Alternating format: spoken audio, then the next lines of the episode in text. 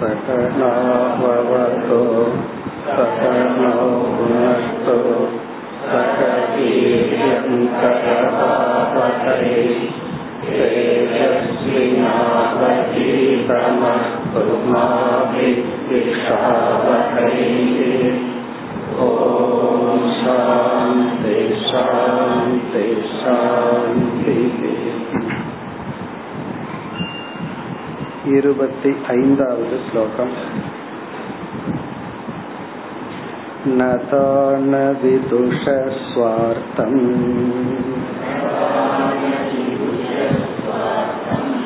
भ्राम्यतो वृजिनात्मनि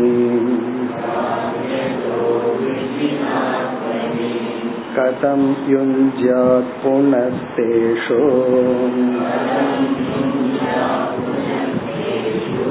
तां तमो विशतो दुदः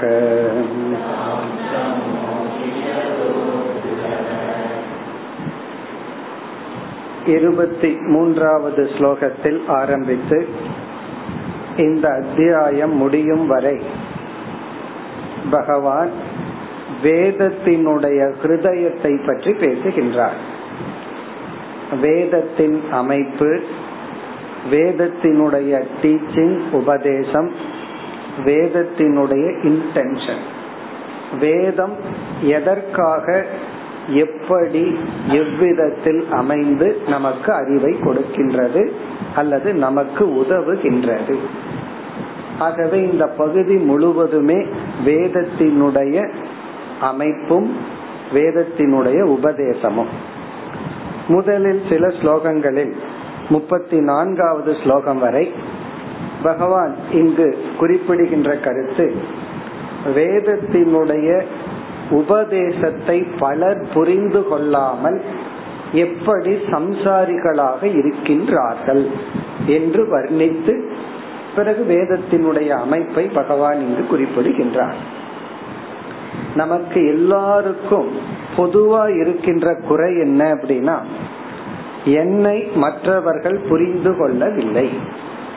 இப்ப ரெண்டு பேர்த்தருடைய ரிலேஷன்ஷிப்ல ரெண்டு பேருமே என்ன சொல்வார்கள் தெரியுமோ? என்ன நீ புரிஞ்சுக்கல என்ன நீ புரிஞ்சுக்கல. அதேதான் பகவான் சொல்றார் வேதத்தை யாரும் புரிந்து கொள்ளவில்லை என்று வேதமே சொல்லலாம் என்னை யாருமே புரிஞ்சுக்கல.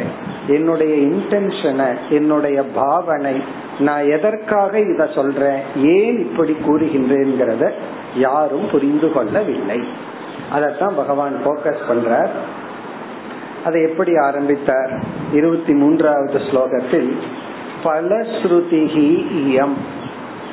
வேதத்தினுடைய முதல் பகுதியில் அழியக்கூடிய அனித்தியமான சில பொருள்களை இலக்காக காட்டப்பட்டிருக்கின்ற இந்த லட்சியத்தை நீ அடைய வேண்டும் என்றால் இந்த யாகத்தை செய்ய வேண்டும்.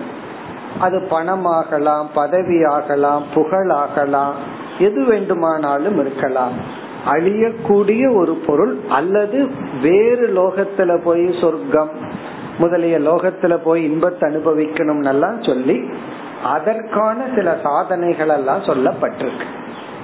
இதுதான் பலஸ்ருதி. பலஸ்ருதினா அனித்திய பலத்தை லட்சியமாக கொண்டுள்ள ஸ்ருதி வாக்கியங்கள். இதை வந்து பரம லட்சியமாக ஃபைனல் கோல் இறுதியான லட்சியமாக பலர் கருதுகின்றார்கள்.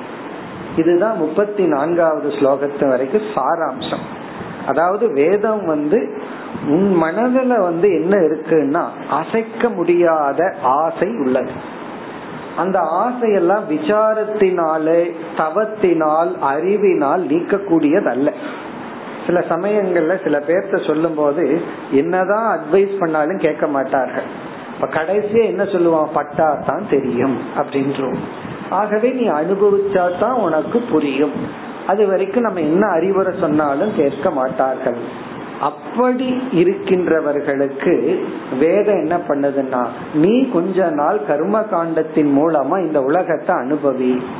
கடைசியில் என்னன்னா இது அசாரம்னு புரிஞ்சுக்கிற வரைக்கும் இந்த உலகத்தை நீ அனுபவிக்கிறதுல தவறில்லை என்ற நோக்கத்துடன் இறுதியில தியாகமும் பிரம்ம ஞானமும் அல்லது சாதன சதுஷ்டய சம்பத்தியும் தான் லட்சியம்.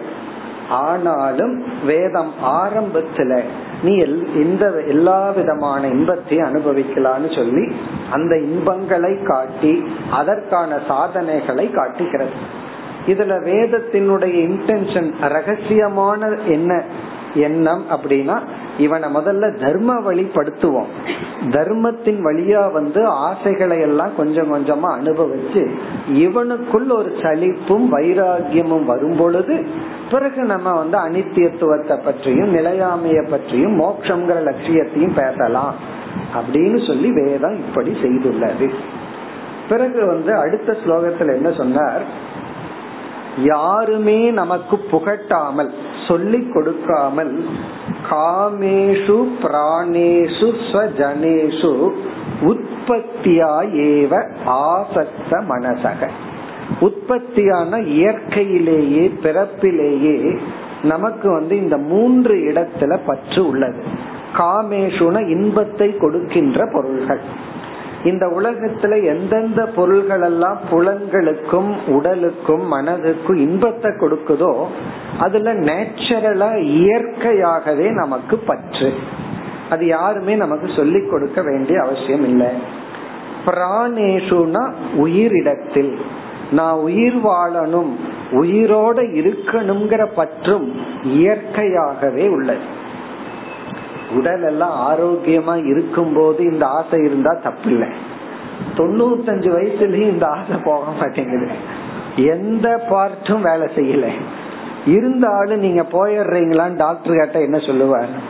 ஏதாவது ஊசி போட்டு இன்னும் கொஞ்ச நேரம் இருக்க வைங்க அப்படித்தான் சொல்றோம். அப்போ பிராணேஷு அப்படின்னு சொன்னா இந்த உடல் எவ்வளவு டேமேஜ் ஆனாலும் நம்ம விடுறதுக்கு தயாரா இல்ல. இது யார் சொல்லி கொடுத்து வந்த ஆசைனா? உற்பத்தியாங்கிற வார்த்தையை பகவான் பயன்படுத்துறார். இயற்கையாகவே. அடுத்தது வந்து ஸ்வஜனேஷோ உறவினர்கள். நாம உருவாக்கி கொண்ட உறவுகள். அது நண்பர்களா இருக்கலாம் அல்லது வந்து ரத்த சம்பந்தமான உறவா இருக்கலாம். தாய் தந்தை மனைவி கணவன் அண்ணன் தம்பி தங்கை இந்த உறவுகள் ஸ்வஜனேஷு இதுல ஒரு விதமான பற்று இயற்கையாகவே பகவான் கொடுத்துள்ளார். இதெல்லாம் இருக்கிறதுனாலதான் நம்ம கொஞ்சம் மனுஷனா இருக்கிறோம். பற்றே இல்லைன்னா என்ன ஆகிறது? ஞானமும் வராம பற்று இல்லாம போனா மிருகமா போயிருவோம். ஆகவே நமக்கு ஞானமும் இல்லை. ஆகவே நம்மை காத்து கொள்வதற்காக பகவான் இந்த பற்றை எல்லாம் கொடுத்திருக்காரு. இதெல்லாம் தவறுன்னு பகவான் இங்க சொல்லல. அதெல்லாம் இருக்கணும் தான் நீ ஆசைப்படு உயிரோட இருக்கணும்னு ஆசைப்படு உறவுகள் மீது உனக்கு ஆசை இருக்கட்டும் பற்று இருக்கட்டும். இதெல்லாம் இருக்கத்தான் இருக்கு. இதெல்லாம் இயற்கையாகவே உள்ளது. ஆனால் இது என்ன ஆகுதுன்னா இறுதி இலக்குக்கு இவைகள் கடைசி ஸ்டேஜ்ல தான் தடையா இருக்கு. ஆரம்பத்துல இவைகள் எல்லாம் சாதனைகள் தான் பிறகு இருபத்தி ஐந்தாவது ஸ்லோகத்தில் ஒருத்தன் சொல்லலாம். நான் வந்து பற்ற விடணும் வைராகியத்தை அடையணும் அப்படின்னு நினைச்சிட்டு இருக்கேன்.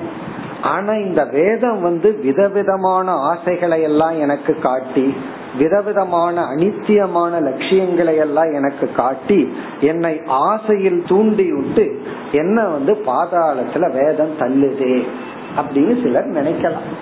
சும்மா இருந்தவனுக்கு ஆசை காட்டி விட்ட மாதிரி எனக்கு ஒன்னும் தெரியாம இருந்தேன்.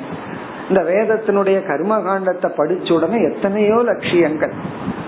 யோக சூத்திரத்தை எல்லாம் படிச்ச உடனே அதுவும் சித்திகளை எல்லாம் படிச்ச உடனே புதிய புதிய ஆசைகள் எல்லாம் எனக்கு வந்து அதனால என்ன ஆச்சு வைராகியம் எல்லாம் போய் நான் வேதத்தினுடைய தூண்டுதலால் அழிந்து விடுகின்றேன்னு யாருக்காவது சந்தேகம் வந்தா அதற்கு இந்த ஸ்லோகத்துல பகவான் என்ன பதில் சொல்றாருன்னா தன்னை நம்பி வந்தவனை வேதமானது துரோகம் செய்யாது. அவனை வந்து அழிச்சராது ஏற்கனவே ஒன்று சொன்ன ஒரு உதாரணம் சொன்ன அமர்ந்து கொண்டிருப்பவனை நின்று கொண்டிருப்பவனை கீழே தள்ளி விடலாம். ஏற்கனவே படுத்துட்டு இருக்கிறவனை எப்படி விழுக்காட்ட முடியும்? அப்படி அது ஒரு உதாரணம் சொன்னது போல இவன் ஏற்கனவே பாதாளத்துக்குள்ளதான் இருக்கிறான். வேதம் இதுக்கு மேல அவன் எப்படி தள்ள முடியும்? இதுதான் பகவானுடைய பதில். ஏற்கனவே அவன் இதுக்கு மேல கீழே போக முடியாத நிலையில தான் இருக்கான். இதுக்கு மேல வேதம் அவனை எப்படி வந்து சம்சாரி ஆக்க முடியும்? நான் சொல்றேன் வேதம் என்ன சம்சாரி ஆக்குச்சுனா நீ சம்சாரியா தான் இருக்க உன்னை சம்சாரி ஆக்காது. ஆனால் அந்த சம்சாரத்திலிருந்து வெளிவருவதற்கு தான் வேதம் உதவி செய்யும். அந்த கருத்தை சொல்றார். இப்ப இந்த ஸ்லோகத்தினுடைய கடைசி சொல் புதக. இந்த புதகங்கிற சொல்லுக்கு இந்த இடத்துல வேதம்னு அர்த்தம்.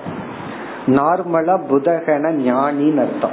ஆனா இந்த இடத்துல ஸ்பெஷல் மீனிங் புதகன வேதமானது.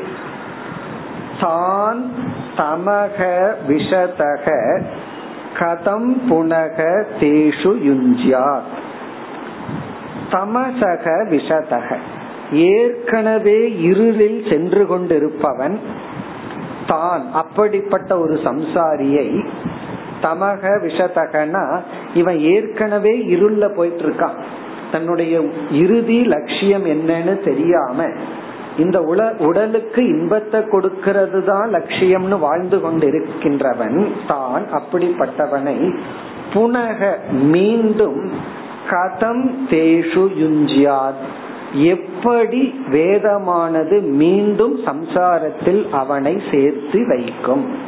தேஷுன சம்சார கதியில் அந்த அனாத்ம விஷயத்தில் கதம் அப்படின்னா எப்படி? யுஞ்சியா புனக மீண்டும். இங்க மீண்டும்ங்கிற வார்த்தை தான் முக்கியம். இவன் ஏற்கனவே தமசில் இருக்கிறான் சம்சாரத்தில் இருக்கிறான். அவனை மீண்டும் எப்படி வேதமானது சம்சாரி ஆக்கும்? இனி முதல் வரியில நதான் அவிதுஷக. நதான் அப்படின்னா நதக அப்படின்னு சொன்னா வணங்குதல். நதான்னா வேதத்தை நம்பி வந்தவனை. வேதத்தை ஏற்றுக்கொண்டவனை. சாஸ்திரத்தையும் தர்மத்தையும் ஒப்புக்கொண்டவனை. தர்மம்னு ஒண்ணு இருக்கு அதர்மம்னு ஒண்ணு இருக்கு பாப புண்ணியம் நல்லா ஒண்ணு இருக்கு ஈஸ்வரன் ஒரு தத்துவம் இருக்கு இதையெல்லாம் ஏற்றுக்கொண்டவனை. அதாவது நம்பி வந்தவனை அர்த்தம். ஆனா யார் இவன்? சுவார்த்தம் அவிதுஷக. சுவார்த்தம்னா தன்னுடைய உண்மையான லட்சியம் அவிதுஷக அறியாதவன்.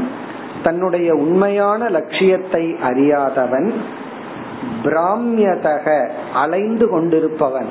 இதுவா அதுவான்னு சொல்லி அலைந்து கொண்டிருப்பவன் விரிஜினாத்மணி சம்சாரம் என்கின்ற ஒரு பாபத்தில் தன்னை ஈடுபடுத்தி கொண்டவன் விரிஜின அத்வனி. விரிஜின அத்வனி. அத்வனினா பாதை.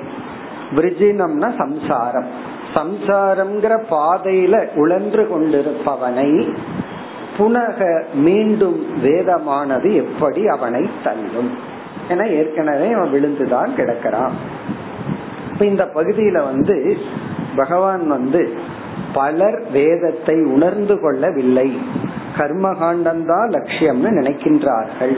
ஆனா கர்மகாண்டம் வந்து எதற்காக? அது ஏற்கனவே சொல்லிட்ட அது வந்து மோக்ஷத்துக்காக ஞான காண்டத்தில் ருச்சியை பக்குவத்தை உண்டு செய்வதற்காக. இனி இதே கருத்தை தான் மேலும் பகவான் தொடர்கின்றார். இருபத்தி ஆறாவது ஸ்லோகம். एवं व्यवसितं केचित्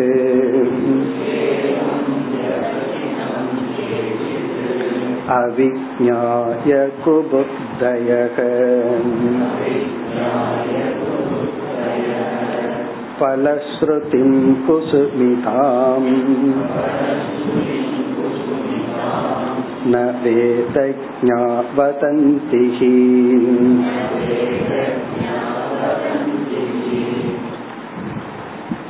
ஏவம் வியவசிதம். இவ்விதம் இருக்கும் பொழுது இந்த நிலையில் இந்த மாதிரி இருக்கும் பொழுது விவசிதம்னா அமைக்கப்பட்டிருக்கும் பொழுது. அப்படின்னா என்ன அர்த்தம்? வேதமானது கர்மகாண்டம் ஞானகாண்டம் என்று பிளவுபட்டுள்ளது. கர்மகாண்டத்துல எதெல்லாம் லட்சியம்னு சொல்லப்படுதோ அது ஞான காண்டத்தில் நிராகரிக்கப்படுகிறது.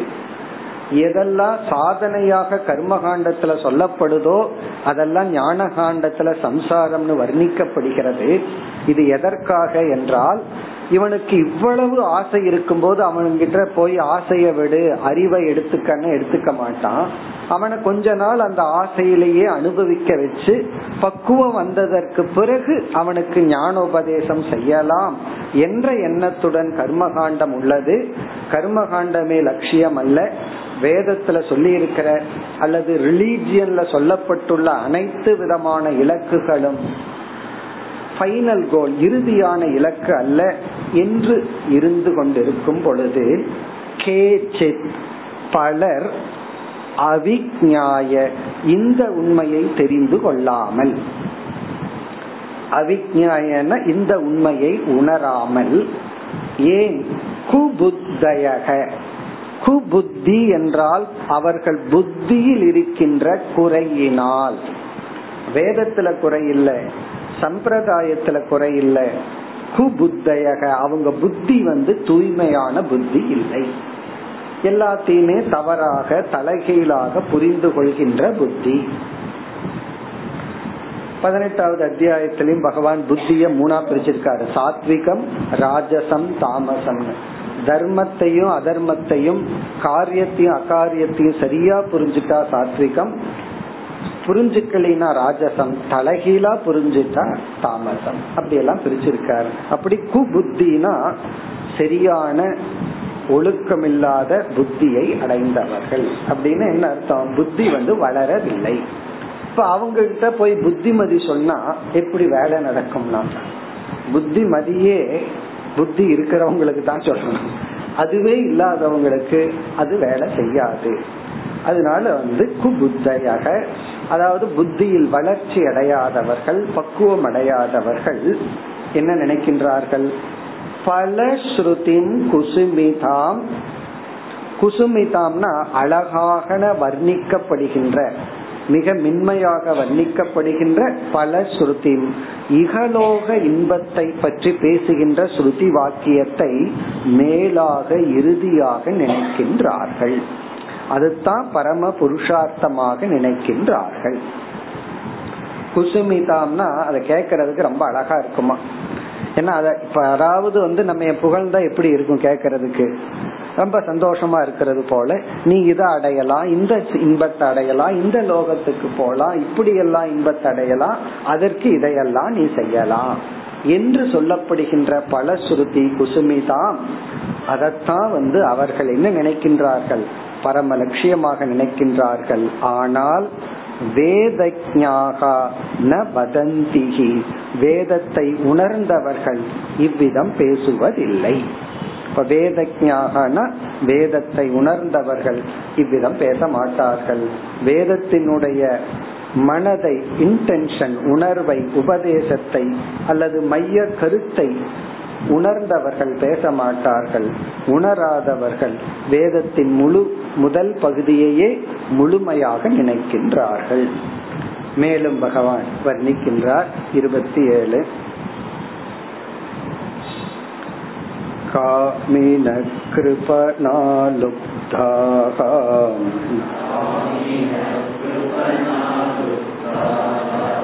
पुष्पेषु फलबुद्धयः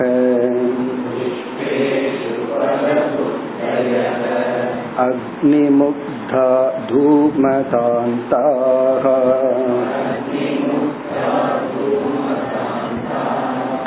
ஸ்வம் லோகம் ந விதந்தி தே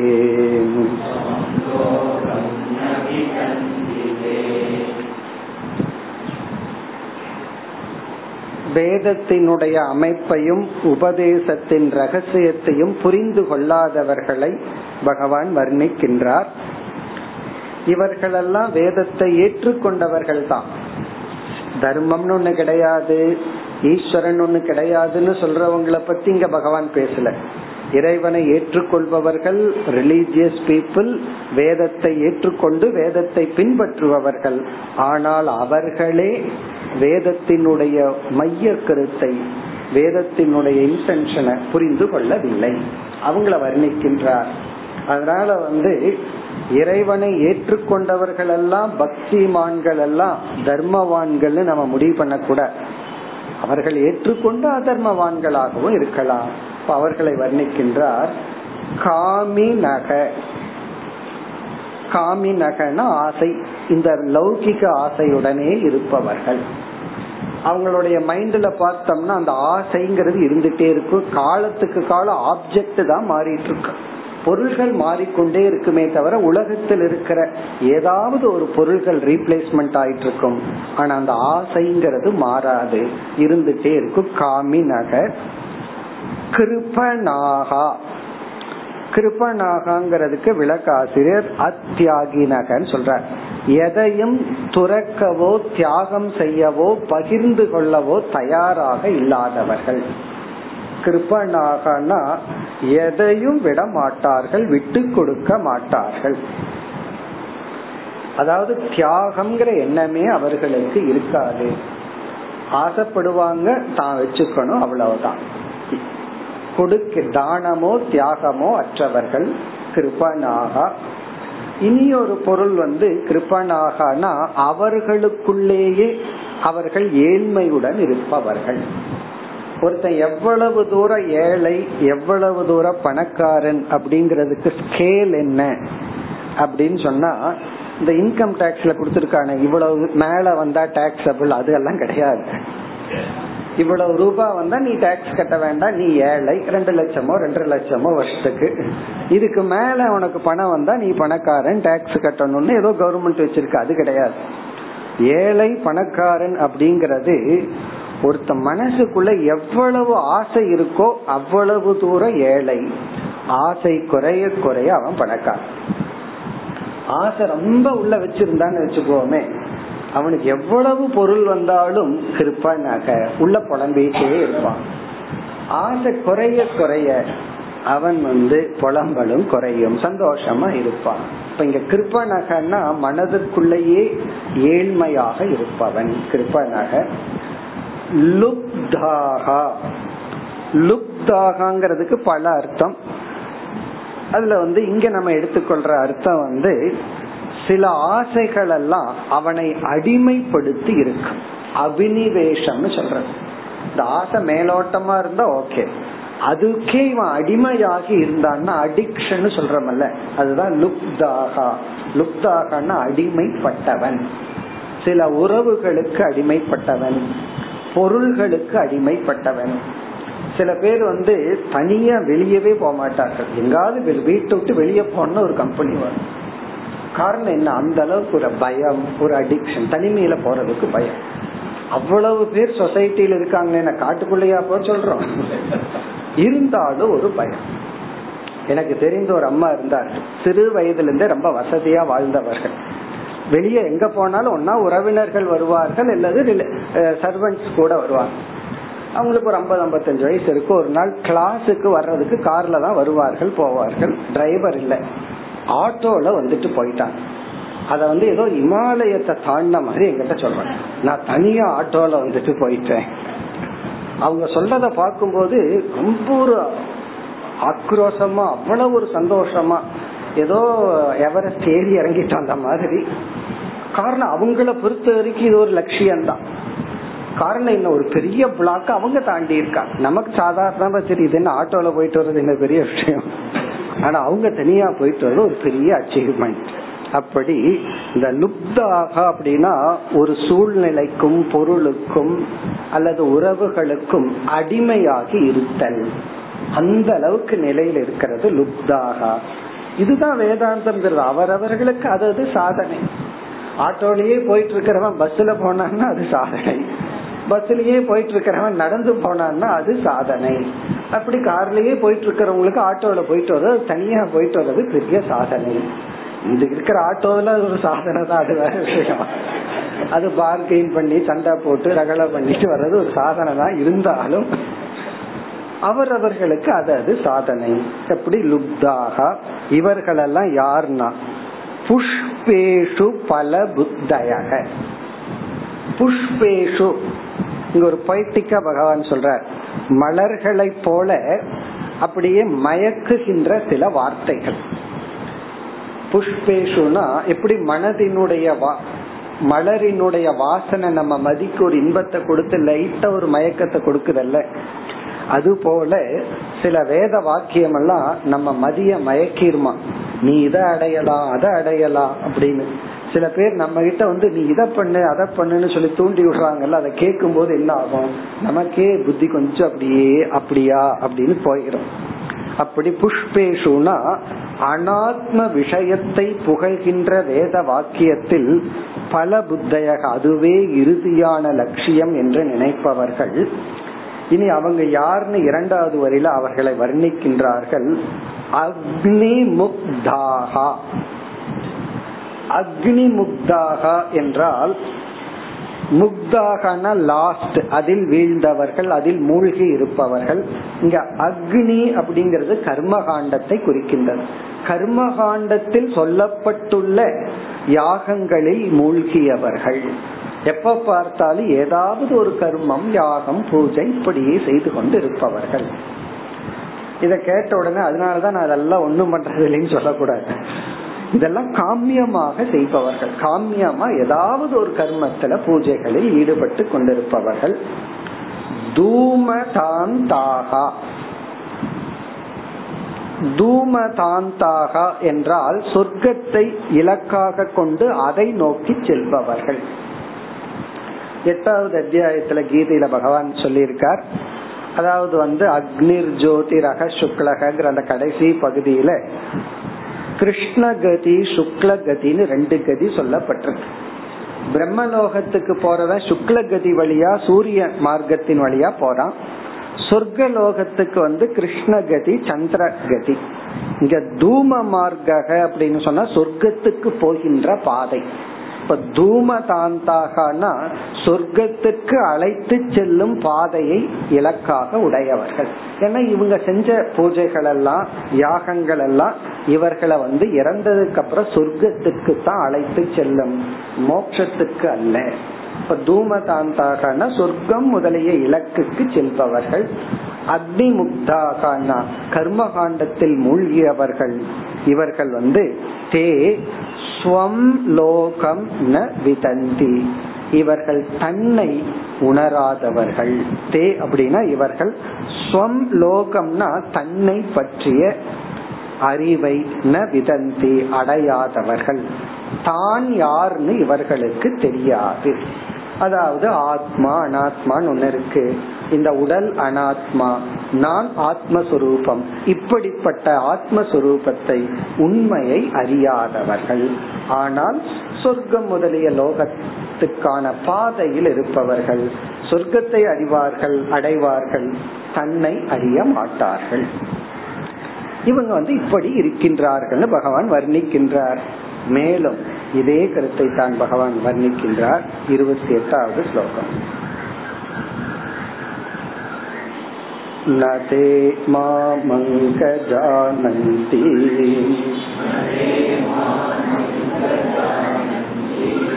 कृतिस्थं यदिदं यतः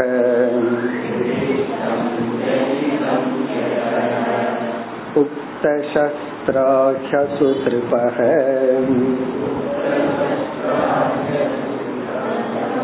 यथा नीकारचक्षुषः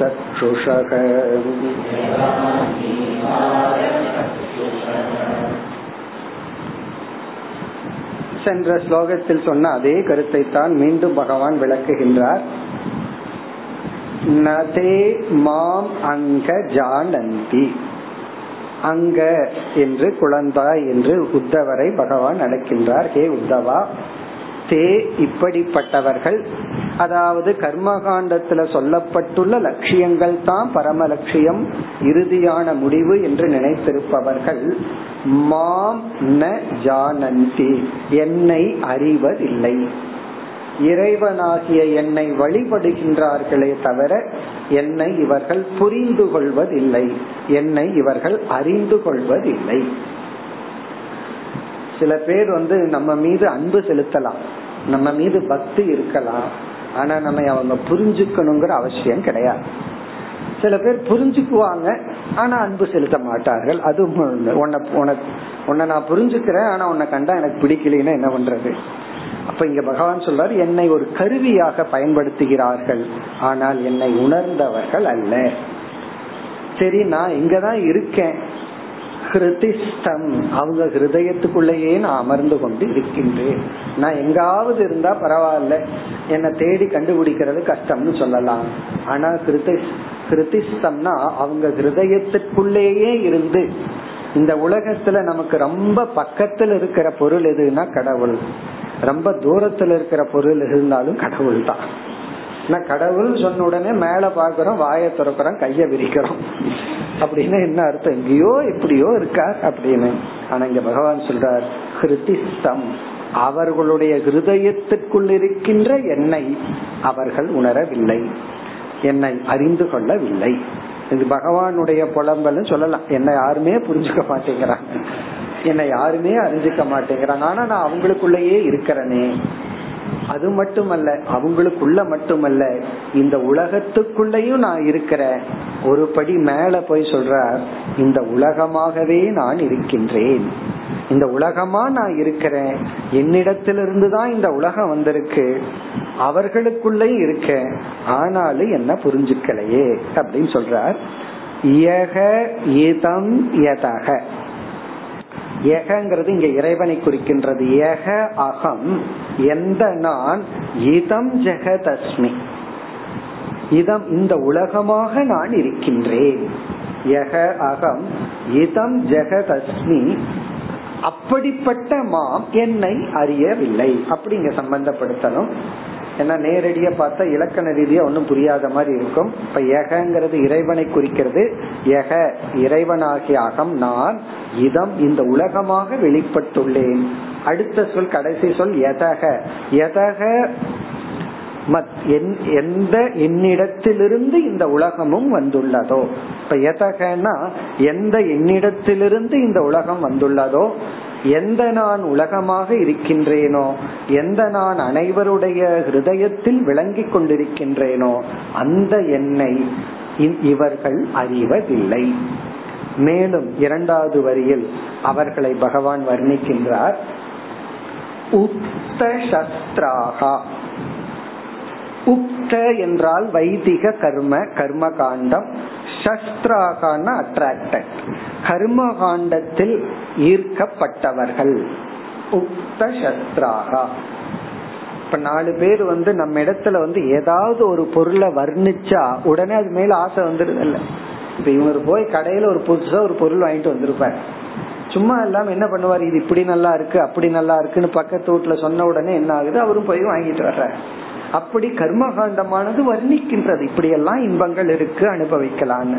அதில் தன்னை இழந்தவர்கள் அசு திருப்பாக இது ஒரு அழகான வார்த்தை. அசு திருப்பாக திருப்பகன்னா திருப்தி சந்தோஷம் அடையிறது. அசு திருப்பகன்னா புலன்கள். இந்த இடத்துல அசுனா புலன்கள். புலன்களுக்கு கிடைக்கிறதுல இன்பத்திலேயே இவர்கள் திருப்தி அடைந்து விடுகின்றார்கள். அதுக்கு மேல அவங்களுக்கு இச்சா சக்தியும் கிடையாது மனமும் வளரவில்லை. அதுக்கு மேல மனம் அவர்களுக்கு வளரவில்லை. இப்ப வந்து அழகான ஒரு அணில பாக்கிறோம். அதை பார்த்து என்ன பண்ணலாம்? ஈஸ்வரனுடைய வெளிப்பாடா பார்க்கலாம். அல்லது வந்து சைட் டிஷ்ஷா பார்க்கலாம். ரொம்ப பேர் அப்படித்தானே பார்ப்பாங்க. இத சாப்பிட்டா நல்லா இருக்கும்.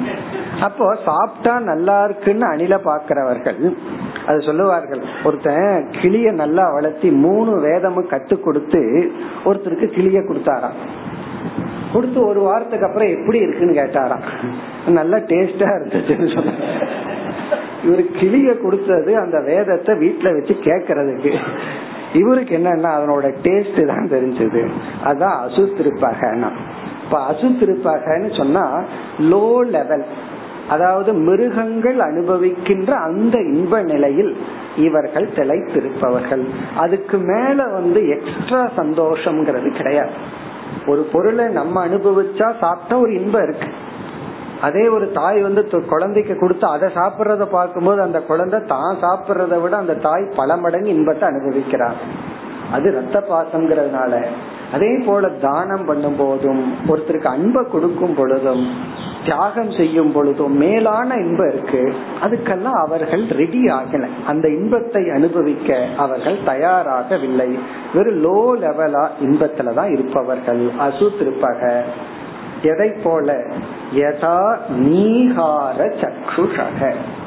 நீகார சக்ஷு அப்படின்னா கேட்ராக்ட் வந்த கண். அதாவது வந்து கண்ணுக்கு வந்து பார்வை வந்து மயங்கி இல்லை. தடைப்பட்டு விட்டது. அவர்கள் எப்படி உண்மையை பார்க்கவில்லையோ அப்படி இவர்கள் இருக்கின்றார்கள். நீகார அப்படின்னு சொன்னா தெளிவில்லாத மறைக்கப்பட்ட சக்ஷுஷக கண்களை உடையவர்கள். இப்ப கண்ணில் ஒரு நோய் வந்துட்டா எதுவும் சரியா தெரியாதோ அது போல. இனி மேலும் அடுத்த இரண்டு ஸ்லோகத்தில் ஒரு அழகான கருத்தை பகவான் நமக்கு குறிப்பிடுகின்றார் இருபத்தி ஒன்பது முப்பது தே மே மதமவிஜாய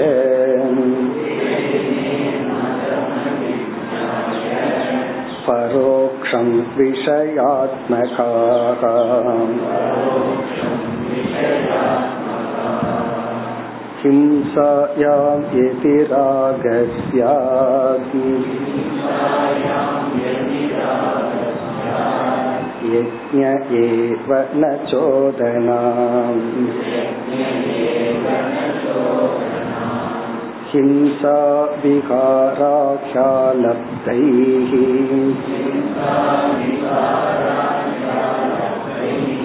पशुभिः स्वसुखेच्छया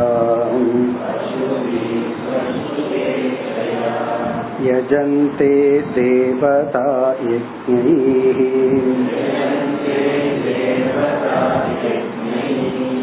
पितृभूतपतिं खलाः।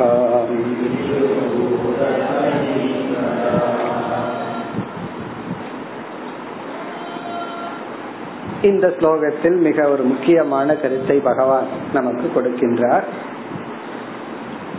இதெல்லாம் வேதத்தினுடைய ரகசியம்.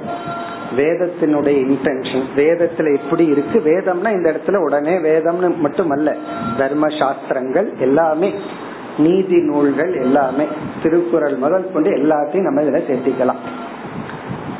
இப்ப இங்க என்ன சொல்றாருன்னு பார்ப்போம்.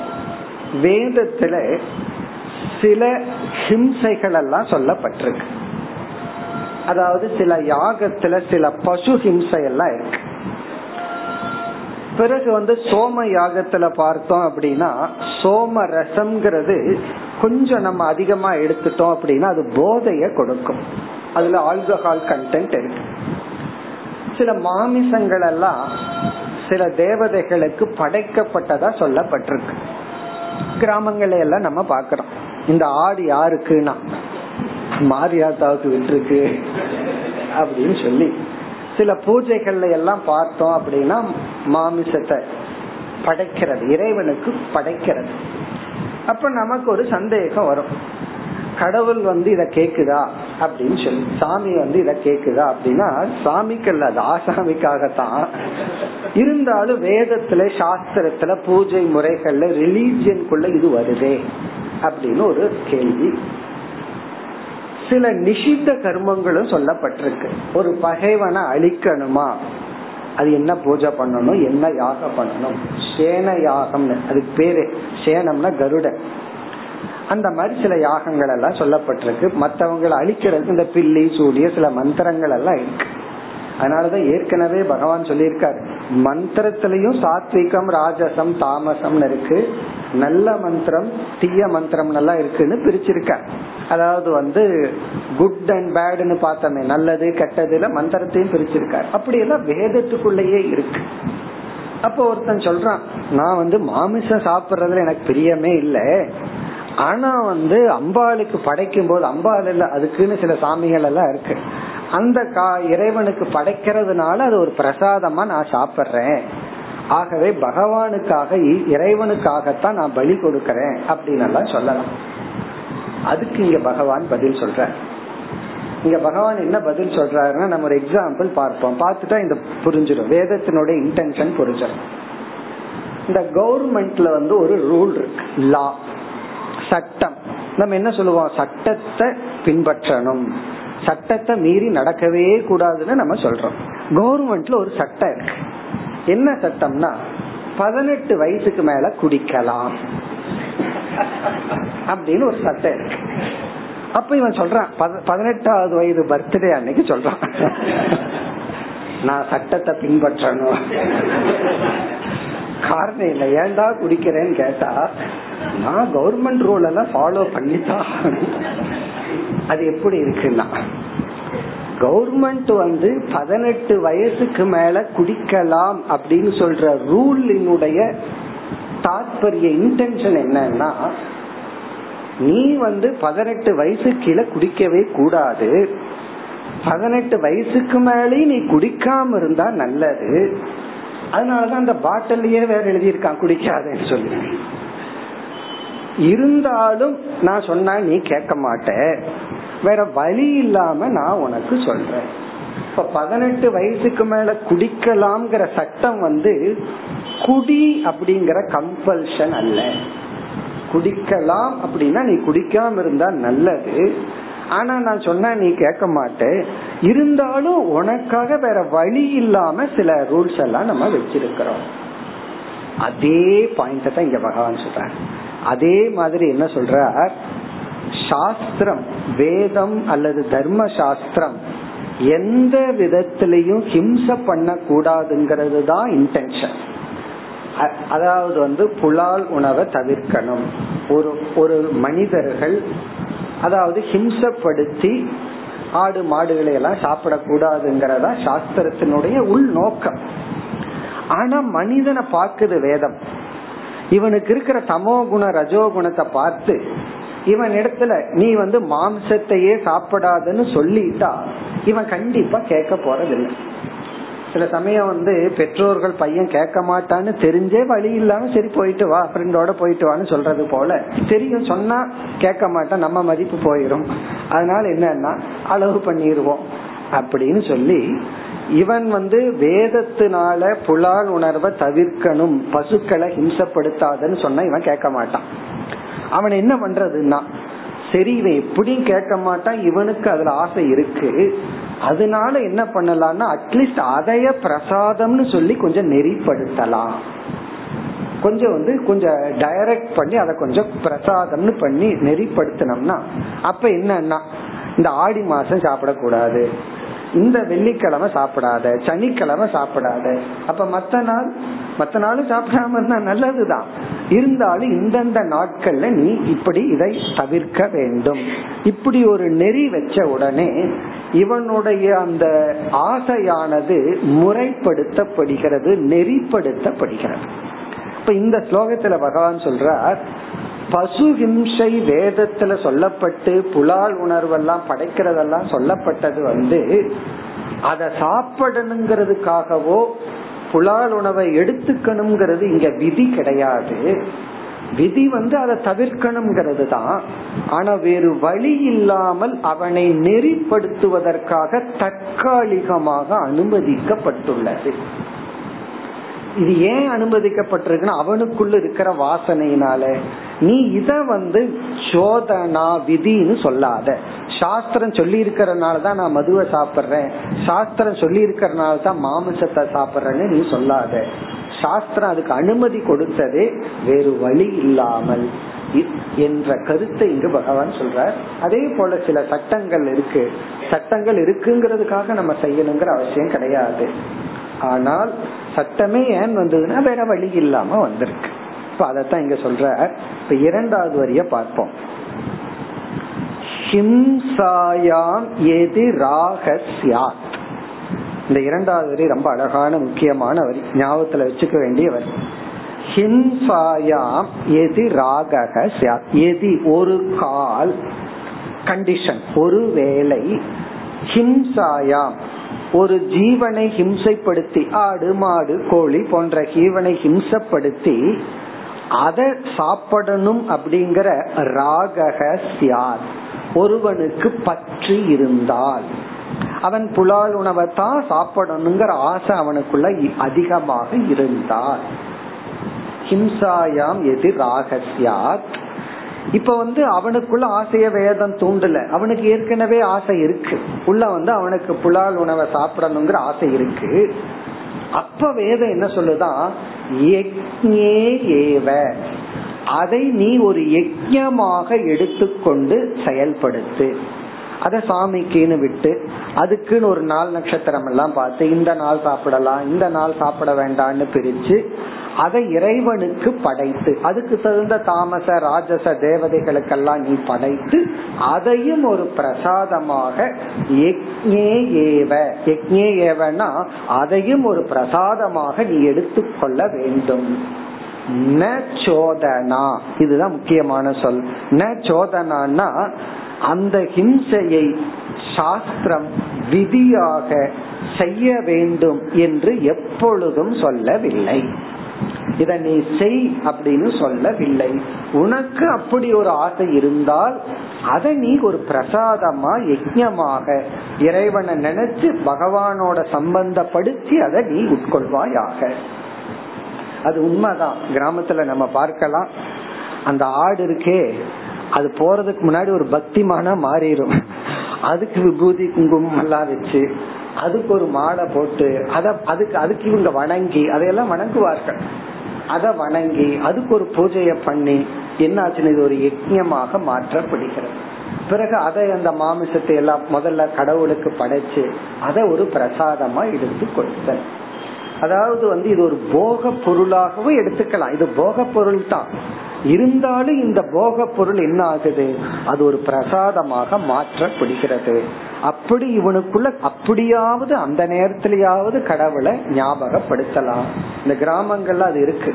ஆனா இதே இவர் ஃபைவ் ஸ்டார் ஹோட்டல்ல போய் ஒரு பார்ட்டி கொடுத்துட்டு சாப்பிடுறாரு. அப்ப பகவான நினைக்கிறதுக்கு வாய்ப்பு இருக்கா?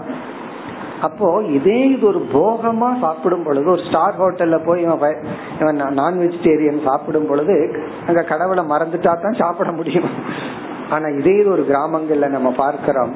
அங்கேயும் கடவுளை கொண்டு வந்துடுறோம் சாஸ்திர ஒரு பக்திய கொண்டு வர்றோம். அதுவும் வந்து இவர்கள் வந்து அந்த மஞ்ச தண்ணிய தெளிப்பார்களாம். அது சிலிர்த்து ஆடணுமா?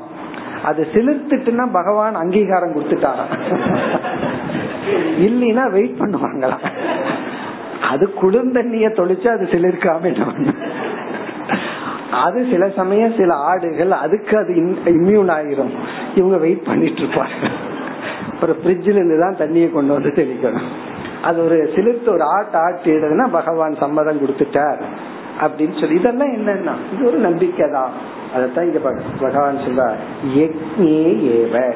யஜ்யத்துலதான் யஜ்யத்துக்காக என்றுதான் சில நிஷித்த உணவுகள் நிஷித்த கர்மங்கள்.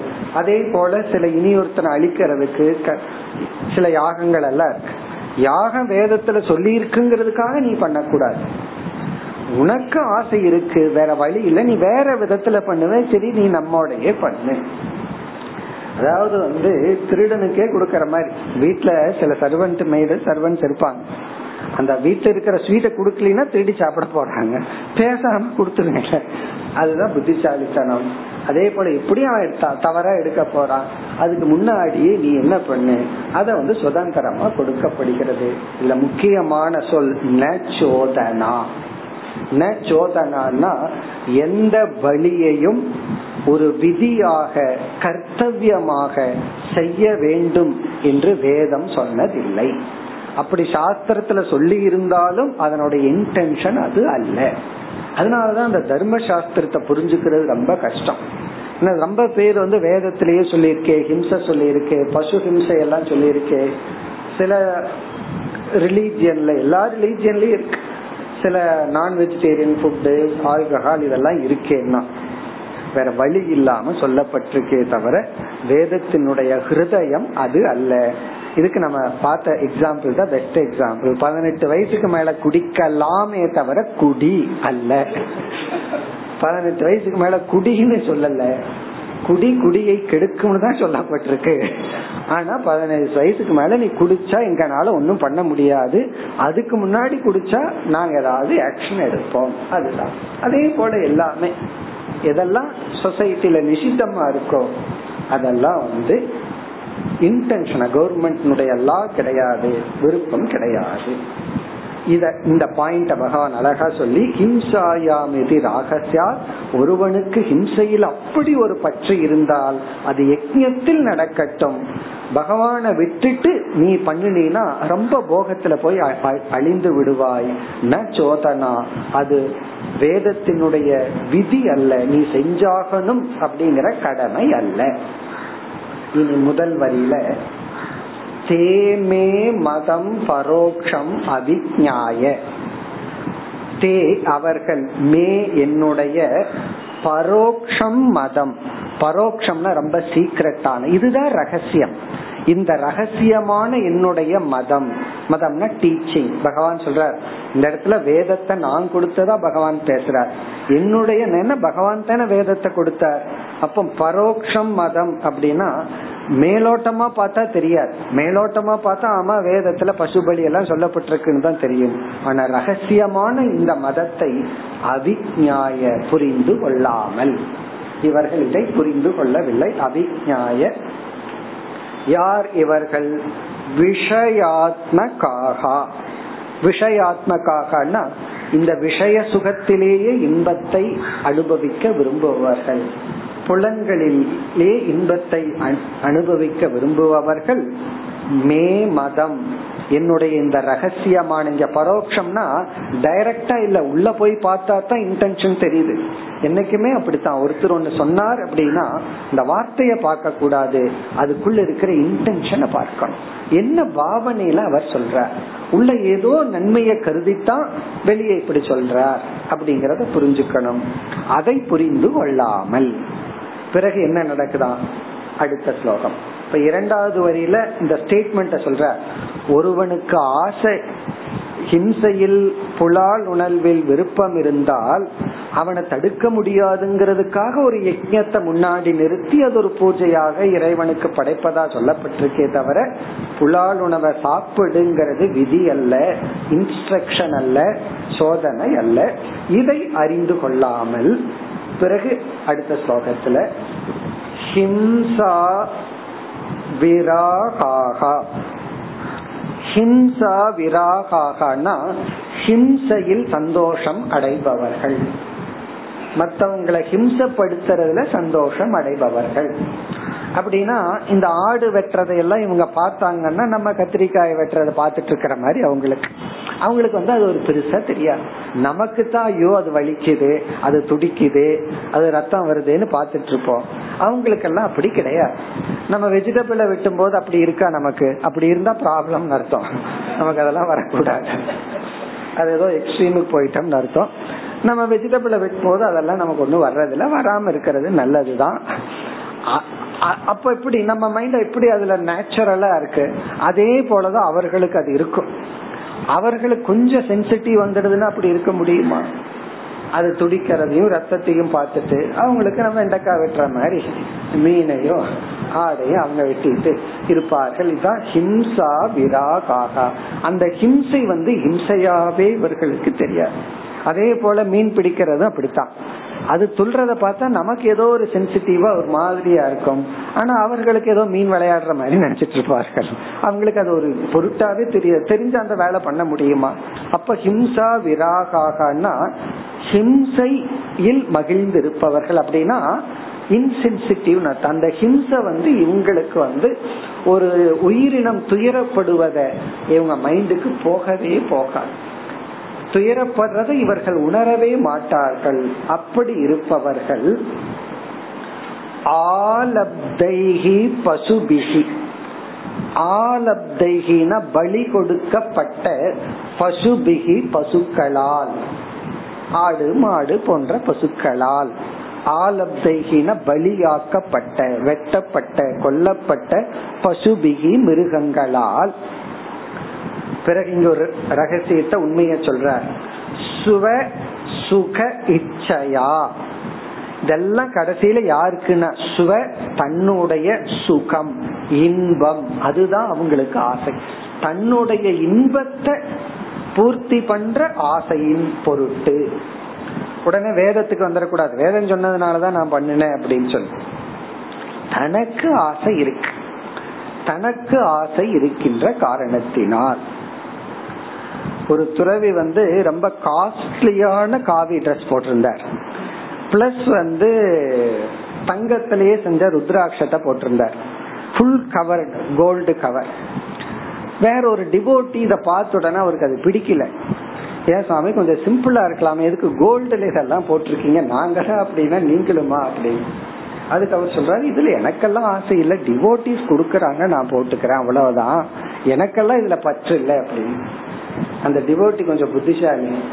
அப்ப டிவோட்டி ஆடு மாடை சாப்பிட கொடுத்தா சாப்பிடுவீங்களா? அப்பதான் அந்த சாமிக்கு தோணுச்சு. ஆமா. அப்ப அதுலயும் மட்டும் நான் வேண்டான்னு சொல்றேன். இத நான் ஏத்துக்கிறேன் அப்படின்னா டிவோட்டி கொடுத்ததுனால நான் போடல. எனக்கு இதுல பற்று இருந்ததனால். உடனே தூக்கி அந்த டிவோட்டிக்கே குடிச்சிட்டாரு டிவோட்டி புத்திசாலியா இருந்ததுனால அவருக்கு அது கிடைச்சது பிரசாதம். அவர் புரிஞ்சுட்டார். ரொம்ப அழகான கேள்வி. திருப்பி கேட்டார். அப்ப டிவோட்டி கொடுத்துட்டாங்கிறதுனால இந்த ருத்ராட்சத்தை போடுறீங்கன்னா டிவோட்டி என்ன கொடுத்தாலும் சாப்பிட்டுருவீங்களா? இவர் வந்து நான் வெங்காயம் சாப்பிட மாட்டேன் அது சாப்பிட மாட்டேன் சோ மெனி ரூல்ஸ் இருக்க உடனே இவருக்கு புத்தி வேலை செஞ்சிருச்சு. உண்மைதான். இது வந்து மற்றவங்க கொடுத்ததுனாலதான் நான் சாப்பிடுறேன். எனக்கெல்லாம் ஆசை இல்ல. போர்ஸ் பண்றாங்க என்ன பண்றது? சில பேர் இப்படி சொல்றாங்க. அவன் போர்ஸ் பண்ணிட்டு அதனால சாப்பிட்டேன் அதனால குடிச்சேன். அவங்க குடுக்கறாங்க நான் யூஸ் பண்றேன். அவங்க கொடுக்கலாம். உனக்கு ஒரு சுய புத்தி இருக்கு. உனக்கு விருப்பம் இருந்தா அந்த விருப்பம் அந்த இடத்துல நீ நிறைவேற்றி கொள்கின்றாய். அதத்தான் சொல்ற. சுவ சுக இச்சையா. அவரவர்களுடைய சுகத்தில் இருக்கின்ற இச்சையினாலதான் பண்றானே தவிர வேதத்தினால கிடையாது. பிறகு யஜந்தே தேவதாகா யக்ஞைகி இந்த மாதிரி பசுக்களை எல்லாம் ஆஃபர் பண்ணி விதவிதமான தேவர்களை இவர்கள் வழிபடுகின்றார்கள். யார் அந்த தேவதைகள்? பித்ரு சில பித்ரு தேவதைகள். பூதபதீன். பூதபதி அப்படின்னா பேயி பிசாசு போன்ற தாமசமான தேவதைகள். ஏன்னா அவங்களுக்கு தானே இந்த ஆடு இதெல்லாம் கொடுக்க முடியும். சாத்விகமான தேவதைகளுக்கு நம்ம புளியோதரை தயிர் சாதம் பொங்கல் சக்கர பொங்கல் ராஜசமான தாமசமான தேவதைகளுக்கு அதுக்கு தகுந்த உணவு. இவர்கள் எல்லாம் யாருன்னா கலாகா. கலாகான ஆசை வசப்பட்டவர்கள் இந்த கலாகான்னா அதாவது வந்து ஒரு அர்த்தம் வந்து துரோகிகள்னு ஒரு அர்த்தம் இருக்கு. யார துரோகம் பண்றான்னா இவனுக்கே இவன் துரோகம் செய்து கொள்வாங்க வெளியே என்ன சொல்றான்? அவன் சொன்னதுனாலதான் இதை செஞ்ச இவனாலதான் இத பண்ணுனேன்னு சொல்லி தன்னுக்கு இருக்கிற ஆசையினால இவன் பண்ணிட்டு பழிய மத்தவங்க மேல போடுறான். வேதத்தின் மேலேயோ நண்பர்கள் மீதோ சூழ்நிலைகள் மீதோ பழிய போட்டுட்டு அதனாலதான் நான் இப்படி பண்ணேன். இந்த சூழ்நிலையினாலதான் நான் அதை சாப்பிட்டேன்னு சொல்றான். இது வந்து கலாகான்னா இந்த ஹிப்போக்ரட் அதாவது வந்து மத்தவங்க மீது பழிய போட்டு தான் நல்லவன் மத்தவங்கனாலதான் நான் இப்படி இருக்கிறேன் அப்படி சொல்பவர்கள் செய்கிறார்கள். உண்மை என்னன்னா ஸ்வ சுக இச்சா. இதான் செல்ஃப் ஹானஸ்டிங்கிறது ஒத்துக்கணும். ஆமா எனக்கு பலகீனம். கொஞ்ச நாள்ல நான் தெரிஞ்சுக்குவேன்னா செல்ஃப் ஹானஸ்டி அது அற்றவர்கள். மேலும் அடுத்த வகுப்பில் தொடரும்